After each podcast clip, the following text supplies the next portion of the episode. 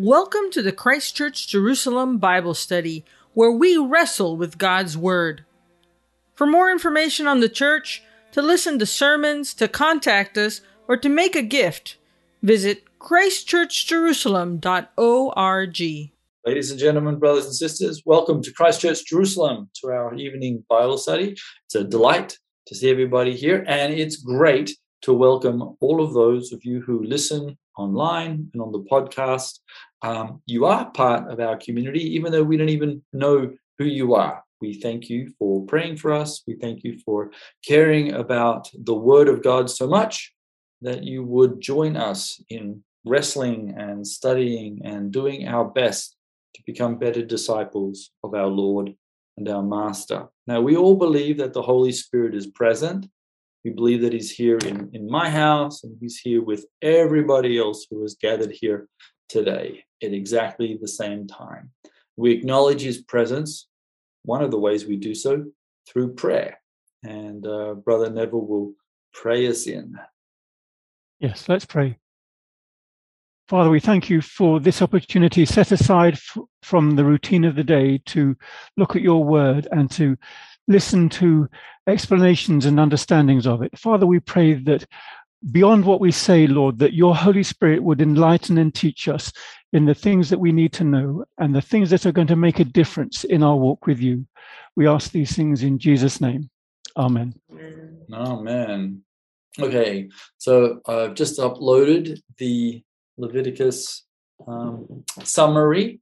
Some of you received it, I hope uh, earlier on today. Okay, so this is a, a rendition, a little summary of our study from last week, which we were talking about chapter 6.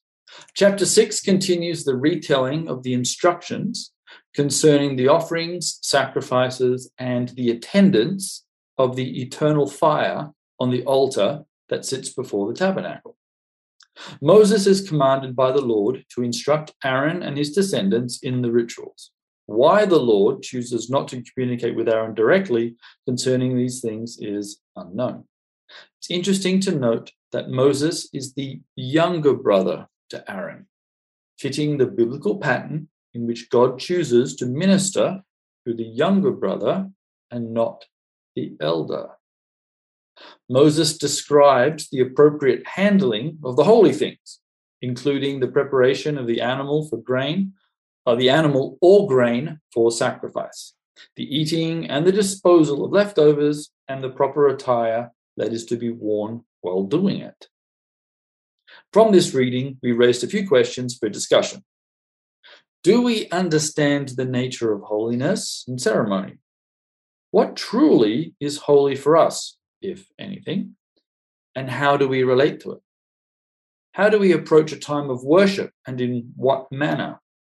And what sort of clothes should we wear? And what does God actually still care about? Does he actually still care about that sort of thing?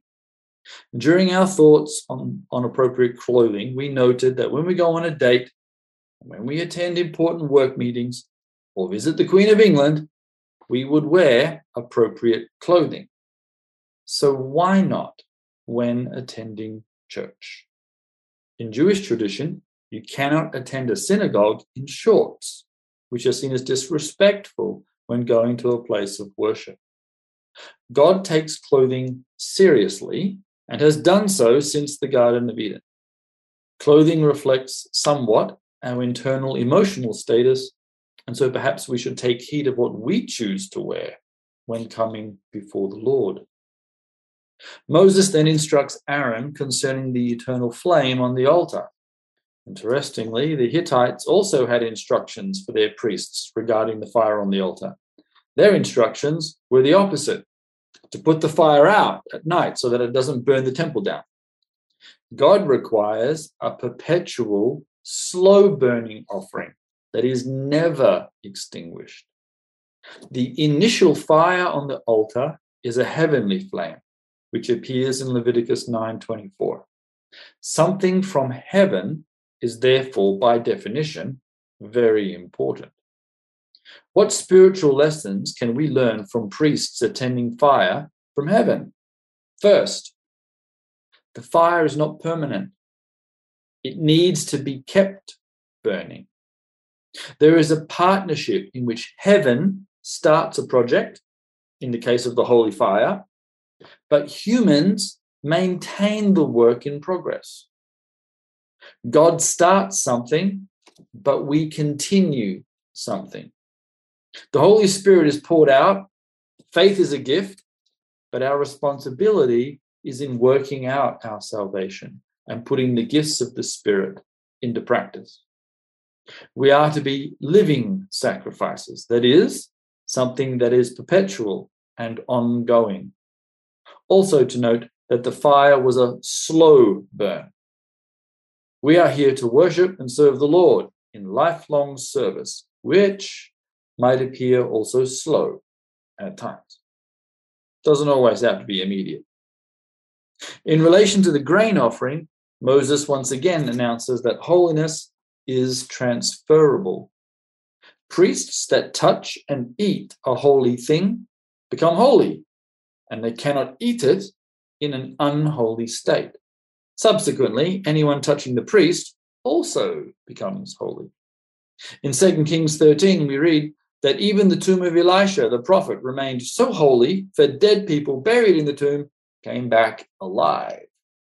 The prophet Malachi reflects that the coming Redeemer, the Sun of Righteousness, will bear healing in his wings. And perhaps this influenced the woman with the issue of blood to simply want to touch the holy man.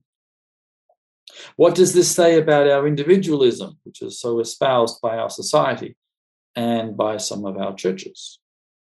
If holiness is transferable, then we should always endeavor to remain in community, to promote, to give, and to receive holiness. Paul admonishes us not to forsake meeting together as some have done already. And the didache, that is the teaching of the early church, required that everyone should seek the company of saints every day. Last point of interest in our discussion concerning the consumption of, of the sin offering. The sin offering was for unintentional sin. But the question remains why would you want to eat a sin offering that someone has imparted his or her sins on? So, interestingly, it appears that the sin is not ingested. As Jesus says, it's not what goes into your mouth that's important, it's what comes out of it. The sin offering of the priest, though, was not to be eaten. And if we recall from chapter 5, the sin offering of the anointed priest, the Kohen HaMashiach, the anointed priest, his sin, his sin offering covered the sins of the whole community and not just his own. Touching the sin offering would also make you holy. Noting that in Romans 3 and in 2 Corinthians 5, can read to say that Jesus is our sin offering, which takes away the sin of the world. So we understand the importance of remaining and abiding close with Him and with His holiness. We're up to chapter 7. It's one of those chapters where, on an initial surface reading, you think, oh my gosh, it's just some more boring offerings. But as I read it, I'd like you to just listen, cast aside any preconceived ideas that we have about ritual, about, well, we've already heard this before, and, and try and listen to some of the one or two sentences that just appear out of the middle of nowhere and have something that can speak to us as continuing disciples of the Messiah. So there's a series of offerings that we now go through guilt offering, peace offerings, um, wave offerings, things like that. All right, Leviticus chapter 7, and I'm reading from um, an ESV. This is the law of the guilt offering. It is most holy. In the place where they kill the burnt offering, they shall also kill the, the guilt offering, and its blood shall be thrown against the sides of the altar. And all its fat shall be offered the tail fat, the fat that covers the entrails, the two kidneys with the fat that is on them, that the loins, and the long lobe of the liver, that he shall remove with the kidneys. The priest shall burn them on the altar as a food offering to the Lord. It's a guilt offering. Every male among the priests can eat of it. It shall be eaten in a holy place. It is most holy. The guilt offering is just like the sin offering. There is one law for them. The priest who makes atonement with it shall have it. And the priest who offers any man's burnt offering shall have for himself the skin of the burnt offering that he has offered, and every grain offering baked in the oven, and all that is prepared on a pan or in a griddle, shall belong to the priest who offers it. And every grain offering mixed with oil or dry shall be shared equally among all the sons of Aaron. And this is the law of the sacrifice of the peace offerings, that one may offer to the Lord. If he offers it for a thanksgiving, then he shall offer it with the thanksgiving sacrifice unleavened loaves mixed with oil, unleavened wafers smeared with oil, and loaves of fine flour well mixed with oil. With the sacrifice of his peace offerings for the thanksgiving, he shall bring his offering with loaves of leavened bread. And from it he shall offer one loaf from each offering as a gift to the Lord. It shall belong to the priest who throws the blood of the, pre- of the peace offerings. And the flesh of the sacrifice of his peace offerings for thanksgiving shall be eaten on the day of his offering. He shall not leave any of it until the morning. But if the sacrifice of his offering is a vow offering or a free will offering, it shall be eaten on the day that he offers his sacrifice. And on the next day, what remains of it shall be eaten. But what remains of the flesh of the sacrifice on the third day shall be burned up with fire. If any of the flesh of the sacrifice of his peace offering is eaten on the third day, he'll offer it, will not be accepted, neither shall it be credited to him, for it is tainted, and he who eats of it shall bear its iniquity. Flesh that touches any unclean thing shall not be eaten, shall it be burned up with fire. All who are clean may eat flesh, but the person who eats the flesh of the sacrifice of the Lord's peace offerings, while and uncleanness is on him, that person shall be cut off from his people.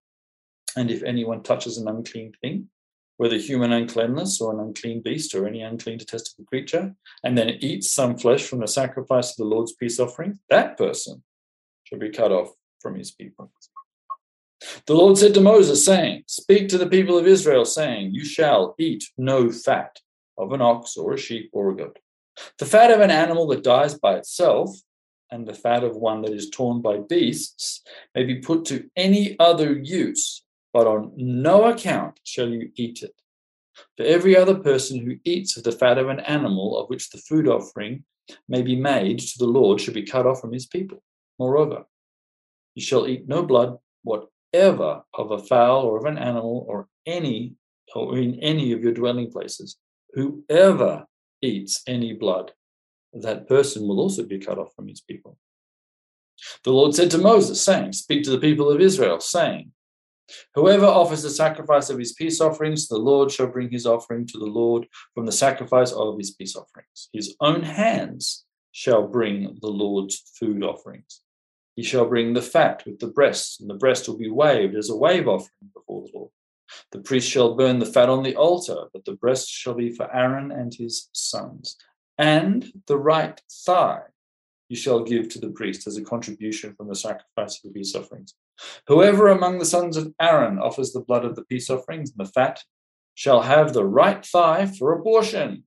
For the breast that is waved and the thigh that is contributed, I have taken from the people of Israel out of the sacrifices of their peace offerings, and I have given them to Aaron the priest and to his sons as a perpetual uh, due from the people of Israel. This is the portion of Aaron and of his sons and of the Lord's food offerings from the day that they were presented to serve as priests of the Lord. The Lord commanded this to be given them by the people of Israel, that the day that he appointed them, anointed them, it is a perpetual due throughout their generation. And this is the law of the burnt offerings, of the grain offering, and of the sin offering, of the guilt offering, of the ordination offering, and of the peace offering which the Lord commanded Moses at Mount Sinai on the day that he commanded the people of Israel to bring their offerings to the Lord in the wilderness of Sinai. Wow, thus says the Lord. Thanks be to God. All right, quite a long passage. A lot of it seems to overlap. However, there's a few things that uh, stand out. So, based on an initial reading, there's anything there that jumps out at you guys? Well, one question arises: uh, How many is it? How easy is it to, to provide a list of the different sort of offerings? Or maybe you've done this earlier on in in Leviticus. I mean, I counted about five or six different offerings in that chapter. Yep, it's it's it's one of those. This is one of those chapters which just lists all almost them all. I mean, the ones that I, I picked out were a sin offering, a guilt offering, a peace offering, a vow stroke free will offering, then an ordination offering. Yes, or, and some sort of wave offering, whatever that. Oh, yeah, yeah, yeah. An What- yeah. elevation offering, yeah. Yep. Yeah, an elevation offering, whatever. Mm, yeah. It's quite quite a few. And there seems to be all kinds of different things that some parts are, are for the priests and some parts are for not. It all gets very complicated. Yet for me, that Yeah. something that jumps out is in all of these offerings, it says that the worshiper brings his offering to the Lord. But the Lord doesn't get it. Who gets it? The priest. Yeah, and you're like, well, hang on, you know, here I am, Lord. Uh, here's this, you know, my sacrifice that I have raised in my home. I have carried it all the way to Jerusalem. I have, you know, worshipped the Lord. I have sung. I've listened to some of the prophets, uh, you know, uh, and I've now killed this animal. It's, you know, just absolutely devastated my three-year-old son. He's in, in, you know, complete trauma, and now I worship the Lord. And then some priest comes along and goes, "Oh, thanks very much," and wanders off. And you think, "What? Hey, thief, come back!" No, no, he's not a thief. I, as a Kohen, I have to defend them right now. Excellent, go for it. Okay. Well, we see we see something similar to this in the New Testament too. In First Corinthians, it says, "So also the Lord directed those who proclaim the gospel to get their living from the gospel." So basically, the Kohen got his living from the korban, and God had given that to them. Yeah, Yes. the laborer is worthy of his wages. The, the, that's right. So that's set Shimshon. Yep, the worker is worthy of his wages. God Yeah. has given his servants a certain thing. And it's very interesting that the worshiper needs to understand this when he comes. I am giving something to the Lord. I'm having a relationship with God. I am praying to him. I am singing to him. And yet, the very thing that I am giving to God, close quote, immediately is actually taken by the priest. Now, when we come to church, and those uh, in, in the modern modern day period, we give our tithes and our gifts to the Lord, do we not? We do, yeah. Yeah, Yeah, we does do. he does he keep any of the money? We don't know. No. No, most likely not, because God doesn't need it. But but I'll tell you who does need the money. okay, the, the guy at the front in that funny clothing, right? You know, he's like, well, uh, this helps me, you know, pay the electricity bill. And so there is this there is this thing of where you give to the Lord, yet the actual gift is dispersed to a human and actually covers the body of Christ, the body of the Messiah here on earth, which is a very interesting mystical thing that that's that's um, that goes on. Yvonne? Um, no, in terms of a little bit more minutia, um, usually you you think about you know the the sacrifices, the peace offerings, the shalamim, shalamim, or whatever, with the un unleavened loaves. But uh, in this chapter, you're he you're you're supposed to offer with Thanksgiving um, unleavened loaves as well as leavened loaves. So, Yes. so- And and this is one of those interesting dichotomies that you find in the text. We know that there are verses that say, without the shedding of blood, there's no remission of sin. We know that. I mean, oh my gosh, just about every Christian will quote that verse and say, see, there's no temple, you're all in trouble.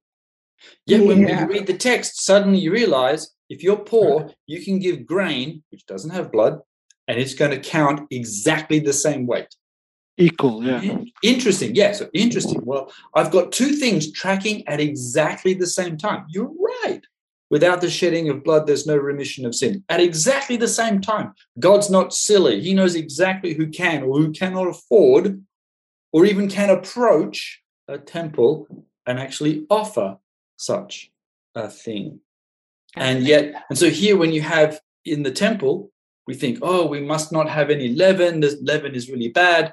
But at the same time, you know, leaven's not that bad. A nice big fat loaf of bread, that's actually quite tasty. You know, that's actually a blessing from heaven. Yeah, and the, and the Sabbath meal, right? It's the two loaves with the leaven. Sure. Yes, it Yeah. is. At, Yeah, on Shabbat, the challah, the challah has leaven, and um, even the one you give uh, in the in um, Shavuot, it's it's baked with leaven. that's right. You're absolutely Uh, right. me- And and so often, Yeah. all we think about in our Christian tradition is leaven equals sin, which is Mm. actually Yeah. not always true. No, no, no, yeah, no. Sometimes Yeah. that's part of the story, but sometimes it is not. And we have to be It's very careful when, when when applying yeah Mm. That that um, uh, motif. So um, the the guilt offering, which we discussed in um, well the last couple of chapters, is for um, the the sort of you know the the sins of um, uh, lying and extortion and and and that kind of uh, kind of stuff. So he's he's actually handled this one quite before, and he re- regurgitates the idea that it's got to be sacrificed at the same time as a burnt offering, which is a an olah, which is also offered by Gentiles prior to Jews. This sort of idea that you're ascending. We've, we've talked about this. There's levels of going of going up, getting closer to the Lord. Discusses um, uh, how you're supposed to handle the blood because predominantly a guilt offering was a, was an animal. This is after you had actually made peace with the person you had offended by paying an extra 20% more.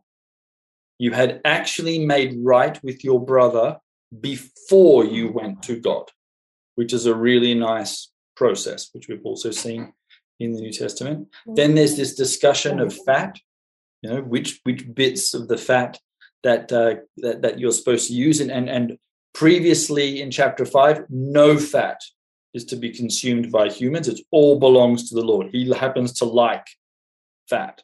Okay, so that so that so that tells you that, okay. God's a Texan. Yeah, okay. He just thinks it's absolutely no. no my apologies it- to all Texans. Also in chapter 3, we see that the fat belongs to God in chapter Mhm. 3, verse 17. chapter 317 okay i'm going to make yeah so chapter 317 the fat belongs to uh, the lord um, and the priest gets to burn them okay and this is a food offering to the lord again always one of those interesting ways of, of trying to discuss does god actually eat well no i mean he does in you know sometimes when he visits abraham and things like that but does he actually physically eat well not in the way we understand the word eating. Okay. Interestingly, verse 6 says, Every male among the priests shall eat of it. Which is an Brian, is interesting. there- Is there, is there any time where the skin is burnt? I know here it's given back to the, uh, it says, it says the, so the, and the priest who offers, he, he offers any, the man's burnt offering shall have for himself the skin. So he gives it back. to him. Is it ever, ever burnt, the skin, or it's always taken off? But here it's interesting how it makes a little bit more detail on the skin. Moti, I think it's all for the priest, isn't it? Yes, yes, the priest most likely resold it. I don't know to make some money from it. Yeah. Yeah, I think that that was part of his salary was the priest yeah, yeah. gets the skin, he gets to be able to to engage Mhm. in the skin trade.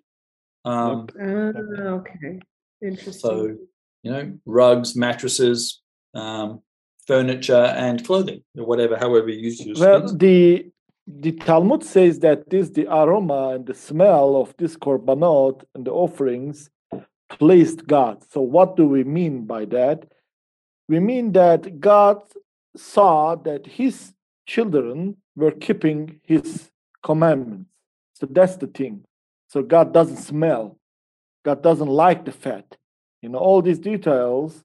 And the Talmud says it's pleased God. How did it please God? Because God saw the smoke and the all the sacrifices that were happening at the Beit HaMikdash, and he was happy because the children of Israel were keeping the commandments. Okay, so it, there is God sees the action that is being done. Yes. Yep. Yep. yep. So on other passages, God sees the heart, but He also sees actions. Yep. Step by step, all the way to the. Yeah. So in verse six, the priest, every male among the priests, uh, shall eat of it. Does that mean that there's female priests? no.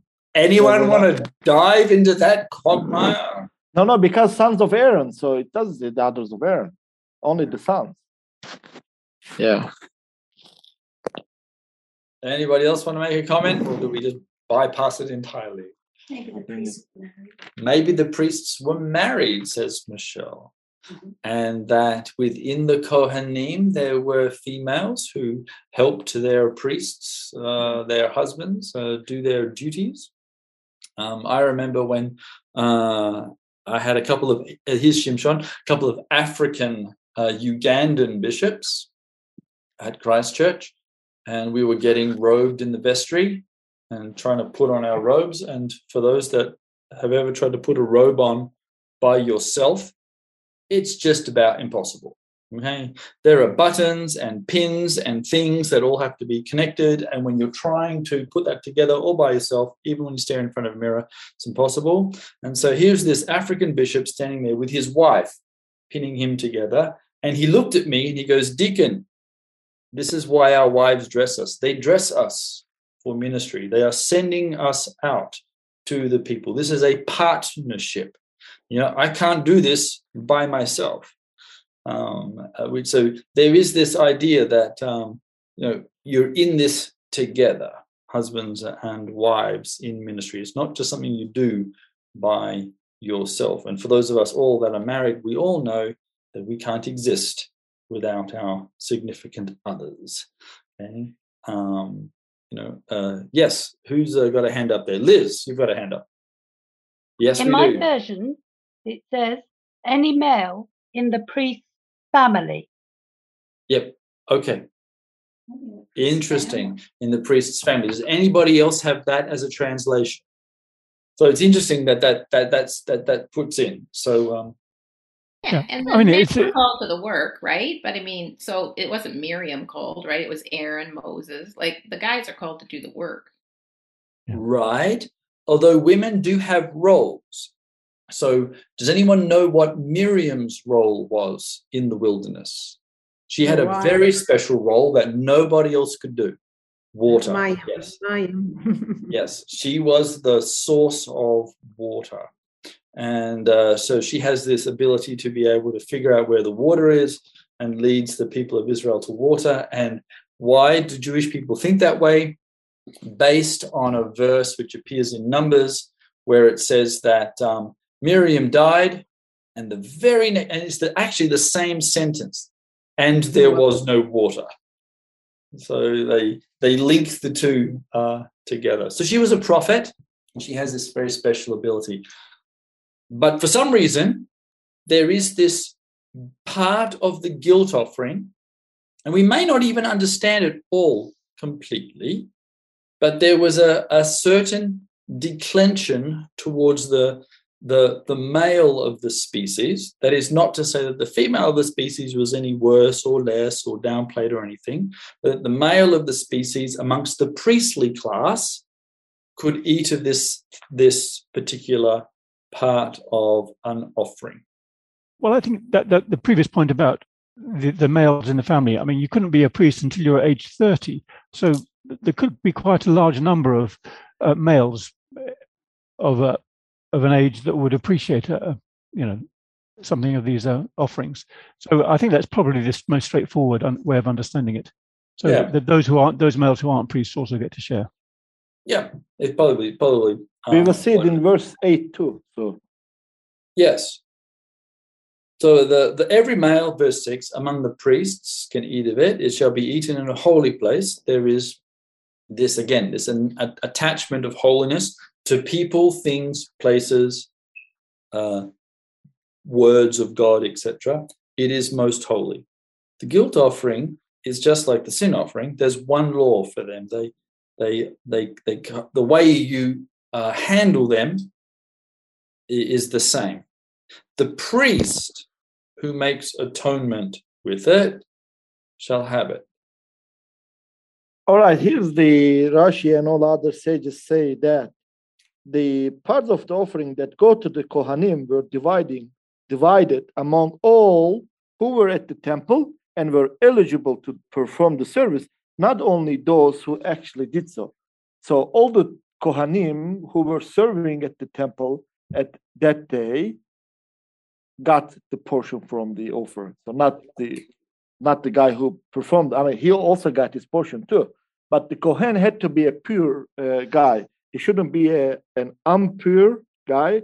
For example, if his father, mother, sister, brother, son, daughter, or wife died that day, of or if he was immersed in a mikveh, but is, if he was awaiting nightfall to become rid of his impurity, he couldn't take it.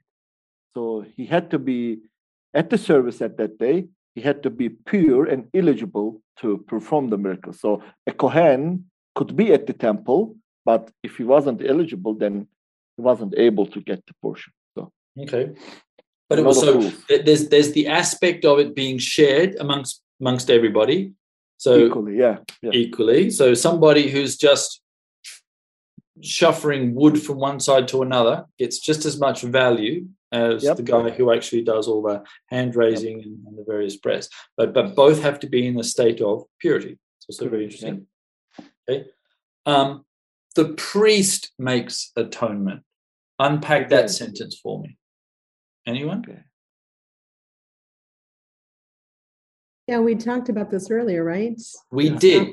Sacrifice, it's actually the priest, so it's reminds us of the Messiah being. Yes, it does. We we we sometimes we take so much stock in the animal or the grain, and we begin to idolize the animal and the grain as though that is the thing that makes atonement.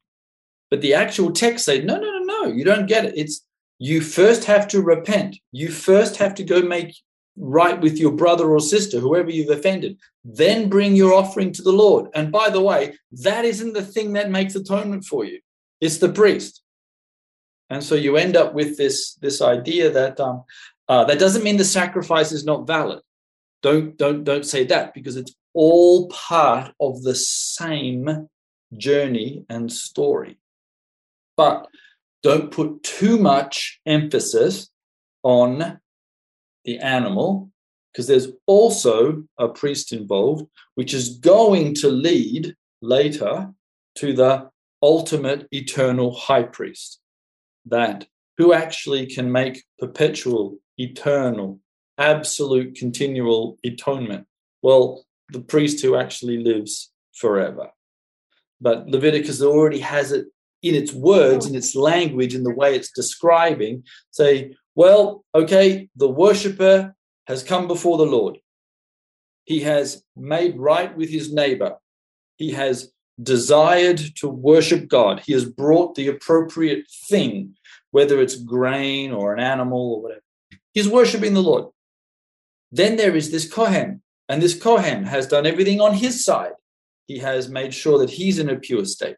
He's made sure that he has is wearing the right clothing. He's made sure that his home life is is is right. He hasn't you know, hasn't um, messed up uh, his side of the table. And there they are, all before the Lord. And as they're doing part of their worship, he's able to turn around to this worshiper and say, It's okay. You're you're atoned. I'm going to tell you that right now. And the relief that that might come to that young man or woman or whoever's or family that's worshiping and also the joy that's on the priest's side. He's just as excited to be able to say hey worshiper i'm going to tell you I've got a great news for you.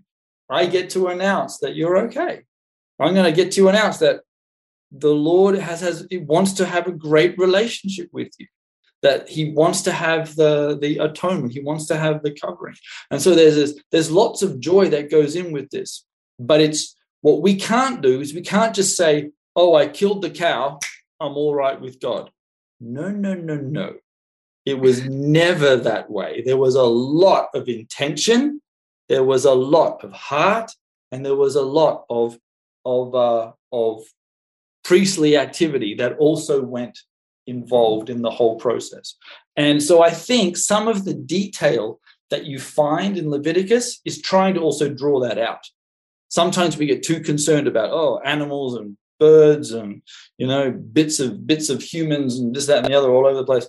But um, it's uh it's it's it really got to go back to the the, kern, the, the kernel and the source, which is a, a right mm. relationship well, Yeshua said to his priest and his disciples that whatever you forgive, it will be forgiven. So we have yes. very, uh, I mean, we have the same thing in the Brit Hadashah and nowadays too. So nothing can change. So you need a priest still. Yeah, yeah. For those that that go to liturgical churches, there is a part of the service which is just called the announcement of forgiveness. So it's not that the priest is standing up and going, I, you know, by my divine power, whatever that is, you know, do this. Rather, he's trying to say, I'm going to tell you a great mystery. And it's actually my privilege to do so. And it's actually part of my function to, to, to do so. All right. Aaron, one simple thing to point out on uh, on top of what you said about it, it's both the priest and the offering that are important and significant because when we look at Jesus, he is both the priest and the offering. Ooh, yes. Wow, very nice. He is the priest and he is the offering. Yes, very nice. So how how yeah how how how deep in the entire mystery is the Messiah himself. Very nice. Okay. Gotta make sure I make the little note on that one. All right. Okay, guys, uh, going into verse 11, which is introducing the a different sacrifice, the sacrifice of the peace offering. Uh, verse 11, and this is the law of the sacrifice of the peace offerings uh, that one may offer to the Lord. On your translations, uh, what the, uh, is it? Is it in plural or is it in singular? Plural. Plural in my view. Plural, plural yes, because it's it's plural. In Hebrew, it's also plural. It's the um, zevach shlamim, the peace offerings, the pieces. It's uh, in general of pieces. Yeah. So the there's one offering, but the offering has multiple levels of meaning. Okay, unpack that for me, guys. You bring one offering, but there's multiple levels. Mordecai, got anything to say about the peace yes. offerings? We have studied this in the chapter 3 too. Well, someone wishing to draw close to God by praising Him for some reason can bring a peace offering. So called it because it promotes peace in world in general, and because it promotes peace between God and the owner of that offering too. So this is the peace offering. But the feast peace offering is a bit different because in a feast peace offering, in my translation, it says the feast peace offering. Is that the same in your Bible, Reverend? Uh, no. Okay, so in my it says the feast peace offering. So in this case, the owner usually invites his friends and family to enjoy the meal with him. So that's why it's called the feast peace offering. But in verse 12, if I may say something about it too, it's something different. It says the Thanksgiving offering. So please don't mix it between the American Thanksgiving and the Jewish Thanksgiving. So it's different. Here it says basically he brings a todah, Thanksgiving offering. For why?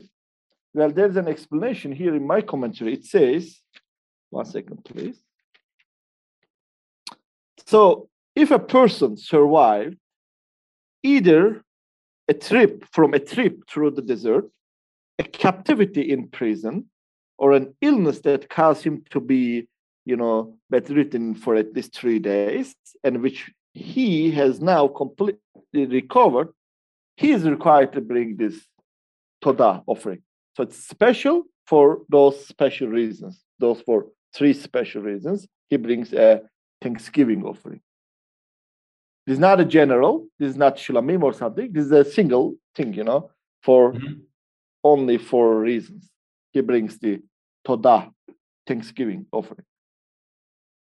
So is the is the peace offering or thanksgiving offering an animal or is it also a grain? It's definitely can be grain as a thanksgiving offering. But if he's a poor guy, yeah. Yeah. Sure. Yeah.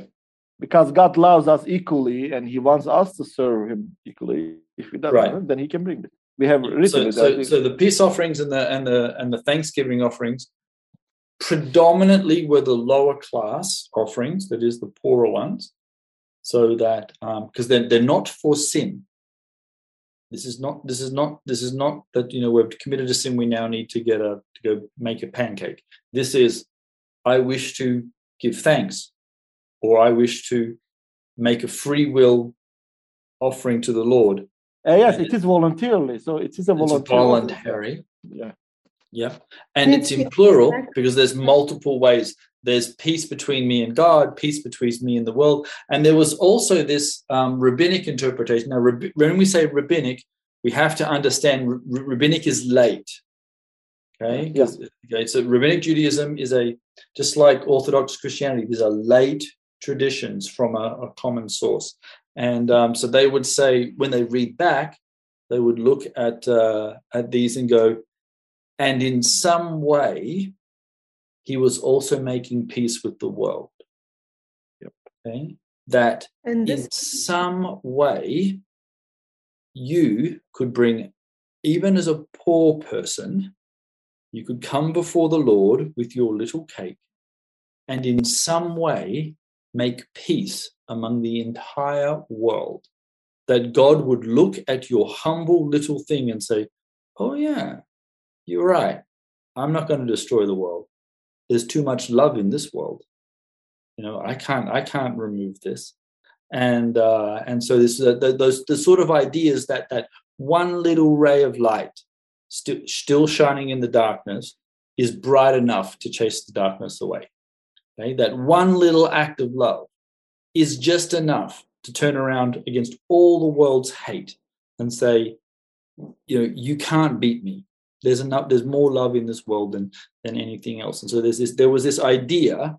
It, it's it's a little late in terms of rabbinic, but it probably was also there in the beginning that um, that there were multiple levels of of worship before the Lord, and the whole idea of the tabernacle and the Mishkan wasn't just to be localized and centralized so that nobody else in the entire world knew what was going on. Rather, there was meant to be a connection between earth and heaven at the tabernacle in the temple. Yeah. There were, heaven was meant to connect to the earth, and it was meant to radiate out to the to the rest uh, of the Lord. It was never meant to be a hidden thing.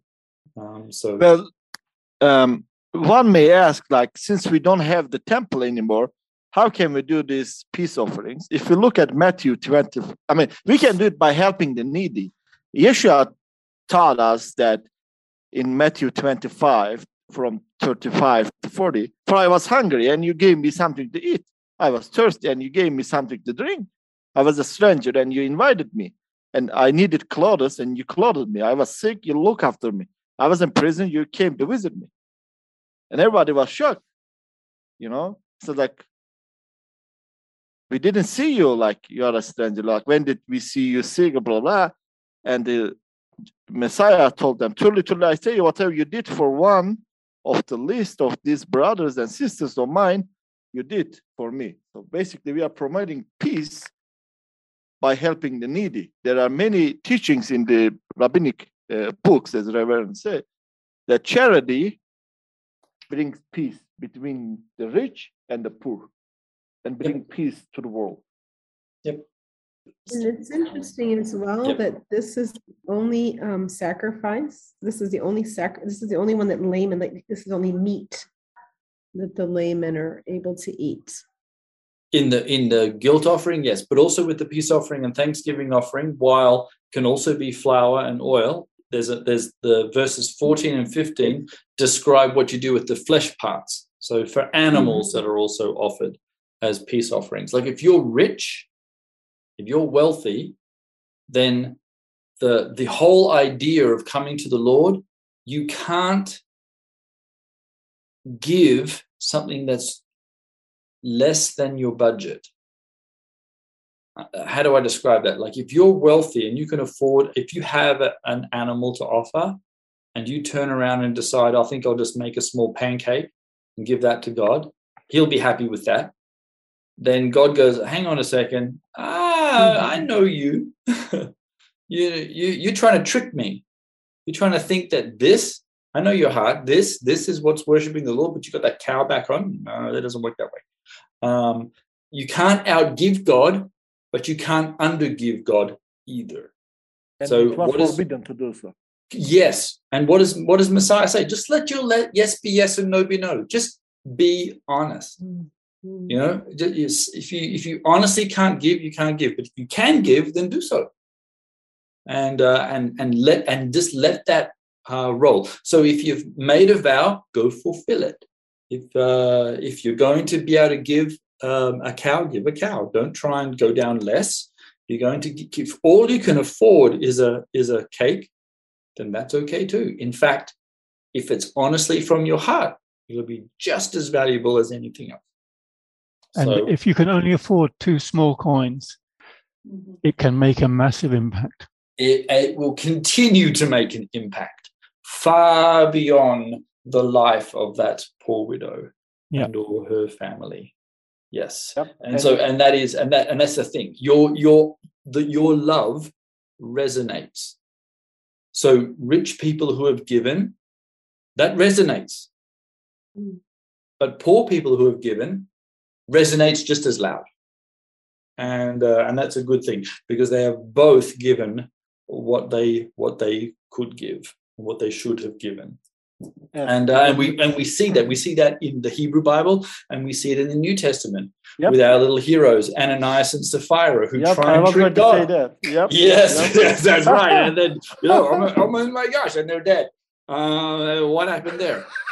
Don't don't try and trick God like that. That's just you're you're you're playing with fire when coming before the living God and trying to outsmart him. That's just not not the right thing. Actually, much of Leviticus, if you if we if we read between the lines, shows the heart of a worshiper. Obviously, with a guilt offering, you got caught stealing. Okay, you got caught ext- extortioning. So cough up. All right, pay pay what you owe. Pay a bit extra. You know, make sure you're right. Come back to God. Get right with Him too, because He doesn't want. He doesn't really want to kick you out. He wants you part of part of the family. He made you, so you're valuable. Mm. But then there's also these other bits peace offerings, thanksgiving. Things happen in our lives where we go, oh, thanks be to God. And God's like, yeah, okay, that's it. But just a thank you. I mean, I appreciate it. What else you got? Okay, there's this, there is a, um, a show me your heart. There's a, an expression. So there's different ways of, of worshiping uh, the Lord.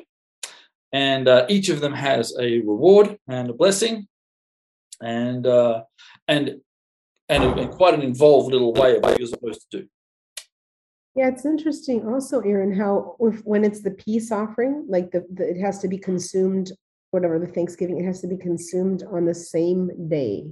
Yeah. And if it's for a vow or a free will offering, it can be eaten on the day that he offers it. On the next day, what remains of it shall be eaten. I thought always it had to be eaten on the same day. So I did too until I read this and went, oh, that was a bit of a surprise. And then it came to this third day, right? Which is a very interesting thing. Where have I heard the third day before? Anyone want to? Before or in the New Testament. So Yeah, exactly. Yeah. So it- obviously there are these themes that that throw Yeah. that, that run from Hebrew Bible into the New Testament. Day three is pretty Awesome. special. from the Mhm. Psalm 16. Psalm 16. Yes. What's it say there? I mean, he said it says, "For you shall not forsake my soul to the grave. You shall not allow your peers one to see the pit." So he didn't allow it Ah, for Yeshua. yes. Yeah. Yes, indeed. One of the earliest references to the third day is actually in the story of the binding of Isaac. The Lord speaks to Abraham and he sets off early the next morning and he looks up on the third day Third day. and he sees the place and the Lord says, Yes, it's here. Yep. Um, and that, for me, that is a really profound insight that one of the things that's going on there is that the Lord wants to share with one person on earth what it feels like to lose his son for three days and still hold on to him. Very nice. Yeah. Jonah, three days. There's so many threes. Yes, the threes show up. Oh. They're Oh. there in Genesis and they're here in Leviticus, or in these obvi- in these weird little ways. And in this case, it's with a Thanksgiving peace offering. Okay, it's not for sin, right? It's a it's a part of that. Okay, and and there's also this idea of eating it in in, in states of holiness. There's this idea of holiness which we've discussed so many times. We don't always understand ceremony or holiness based on our current traditions, although it does exist with the Lord.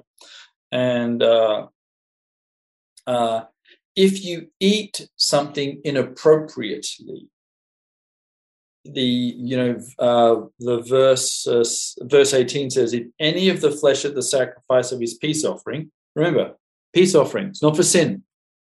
This is this is this is not for the, there's no guilt here. This is i'm worshiping the lord on multiple different levels of giving peace to myself, giving peace to my brother, giving peace with the world, giving peace with God. If any of the flesh of the sacrifice, so obviously we're talking about an animal here, uh, is eaten on the third day, not so good. He who offers it, it will not be accepted. Neither shall it be credited to him. It is tainted. And he who eats of it bears his own iniquity. Mordecai?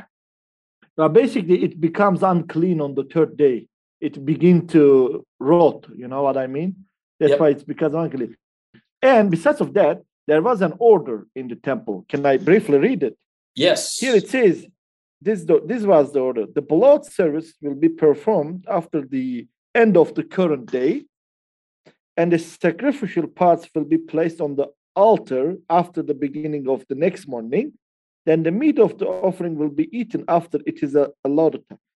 Any of these parts, I mean, basically these three things for this offering for verse 18 had to be completed within three days.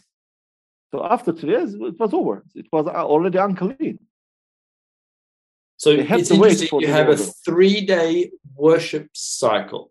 Yep. Right. Um, remember in uh, in with the story of Hannah and Samuel, while she's praying with Samuel, Elkanah and his wife Penina and his other wife Hannah go to Shiloh, and and they're there for several days, eating and drinking, and so there was a process. You know it wasn't and and and and hannah didn't partake of it. It wasn't just like we rationed out the food. Hannah didn't like it and she wandered off after 10 minutes it was a, a, a an involved thing. Um, worship took took time. Um, sometimes in our communities we don't like worship to go any longer than you know 45 minutes. Uh, any longer than that we start looking at our watches and wondering what's on tv um, the the although in the in the when you stood before the lord there was this idea that well not just time doesn't time's still relevant but time is not the essence You know, there was this opportunity that you worship the lord and it could take time Can I say one more thing about uh, when, like, what happens when it becomes pigul, rejected, right? So if it becomes pigul, it must be burned, and anyone who eats pigul is liable to the serious penalty of karet. What does that mean? It's the spiritual exposition, as we read here. It will be cut off my cut off from its people. So how are we going to cut him out? Are we going to cut his head out? No. It- sages say that he will either die young, he will either will be childless, or he will either, you know, not able to have a portion in the world to come. This is his penalty if he eats. And I and I wanted to, to to hang on to that thought that there was that they took the idea of eating in a state of unholiness seriously, right? Because that that that does show up in the New Testament. Now I know some of you probably will leap to the verse in a minute, and I'll ask you which ones. But let's let's read the next couple of verses. 19. Flesh that touches any unclean thing shall not be eaten. Okay, because holiness can be transmitted at the same time, so can unholiness. Right? Leaven leavens the whole lump. Rotten apples aren't so good. It'll be burned up with fire. All who are clean can eat. But the person who eats the flesh of the sacrifice of the Lord's peace offering, remember it's the Lord's, it has been given to God. While an uncleanness is on him, that person shall be cut off from his people, as Mordecai described while his uncleanness is on him, that person shall be cut off. If anyone touches an unclean thing, whether human uncleanness or an unclean beast or any of the unclean detestable creatures, and then eats flesh from the sacrifice of the Lord's peace offering, that person shall be cut off from his people. So there's this quite a strong message for eating inappropriately. Mm-hmm. Anyone can can anyone think of a verse in the New Testament where a very similar idea is expressed? The, the, the whole, what, examine yourself before you take of, of the bread and the wine. If not, okay. you bring, you bring, you can bring diseases upon yourself. Yeah. Yep. Uh, 1 Corinthians 11, verse 27, perhaps. Shall I That's read it? the one. Yep. Whoever. read it? You got it there? Who, yeah, I have. Whoever, therefore, eats the bread or drinks the cup of the Lord in an unworthy manner will be guilty concerning the body and the blood of the Lord let a person examine himself, as you said there. Yeah. Yep. And so that that's that that sort of idea harkens back to the altar of the Lord. That that God is holy. His the worship of him is holy. The things that are part of the worship of him are holy. And just touching the things that are holy makes you holy. But if you happen to be in his presence in an unworthy manner, then something else starts to happen. And so Paul is being very he tries to warn people that these are Corinthians, these are you know Gentiles. They kind of they may or may not know some of this background. He may have taught them. We're not not 100% sure. We're not we don't know exactly where the Corinthians were at in terms of their understanding of ceremony and holiness. But but Paul's saying, come on, when you're when you're in the presence of the Lord, then everything that we do has meaning, has value, isn't just um, uh, isn't just in Hebrew you say stam. How do you describe it, Nama? Isn't just stam. What, what's it? It's not just. I, I can't think of an English translation. It's just. It's not just just. It's it has value, and if you if you if you if you um, if you engage in something in, a, in an unholy manner, and I, I, can't even think of an example of what that would actually look like per se, other than to say that, um, let's just say, for example, you're in church, you're worshiping the Lord, but all you can think of is when you're going to get home, the great raucous affair you're going to have with your neighbor. And then you go up for communion. Ba-boom. Okay? Probably not the right thing. Okay? Or You've just engaged in a business deal and you know you're going to rip your boss off. Uh, it's church. Better go to church. Uh, here we are at communion. And I'm going to come to the Lord's Lord's table. Hang on. Don't you think you should go back and fix your your poor business deal? Don't you think you should go and actually make right with your your boss, which whom you're about to rip off? Um, these are the sort of I'm just giving you examples of, of the unworthiness that uh, Paul says, Paul says, you know, don't don't try and trick God. In that it says, for whoever eats and drinks without discerning the body eats and drinks judgment on himself. Judgment on himself. Yeah. So here, here, that this sort of he bears his own iniquity, he gets cut off, or as the rabbis will say, he gonna die young. well, that's always a good one. You know, um, God might not strike you dead right now, but don't worry, three years from now you're you're toast. Um, yeah, because that's like many of you are weak and ill, and some of you have died. So it's it's really very very strong statements. Yes, he's yes. We we we probably may. I, I suspect we we might not appreciate holiness in the way we we probably should. God is holy. We are a holy people. We should actually treat each other as such, which is also a very nice thought. Um, uh, but we, we should actually honestly believe that and put that also in, in, into practice. Love another as I have loved you, right? Yes, yes, indeed. I have a question, Aaron. So there's the peace offering in verse 11. Yeah. And that be consumed in the same day. But then I was just wondering, and on the the, the, the following verse, it can be offered, it can be eaten on the second day, which is a vow offering or a free will offering. So what would be the difference between that? Yes, it was the order. So that's the difference. So they had to put this in an order, and that was the order they created. So. No, I guess the, the, there's between the peace offering, then there's a vow offering and a free mm-hmm. will. It's just wondering. Yep. Yeah. So just just just as Mordecai says, it's an order. So when you come before the Lord, the animal, parts of the animal can be used for a peace offering. Parts of the animal are used for a vow offering parts of the animal are used for this, that, and and, and the other. They're not. It's a, it's but it's a process, which is also an interesting thing. The worship of God took time. Um, sometimes uh, we we want to get worship over and done with. Let me go to church. I will praise the Lord for two hours, two whole hours, two whole hours. I will stand before the Lord, but then I'm done you know? Then i'll go home and i'll uh, the rest of rest of sunday is all my day you know? God can go back to heaven and ignore me. Um, and that was never ever meant to be the way it's the way it was. That we were meant to have a relationship 24 7 this whole uh, there was lots of long drawn out uh, worship. And i think that we should also embrace and perhaps that also is, is a little indication of the pray without ceasing sharon. This sort of idea of the perpetual 24 7 engagement uh, with with the Lord. Amen, right. brother. Preach it. And our whole life and our whole life is worship, right? Everything we do when we're washing the dishes or standing as a priest. Should be. Yes, and it can be. It, it can be. Yes.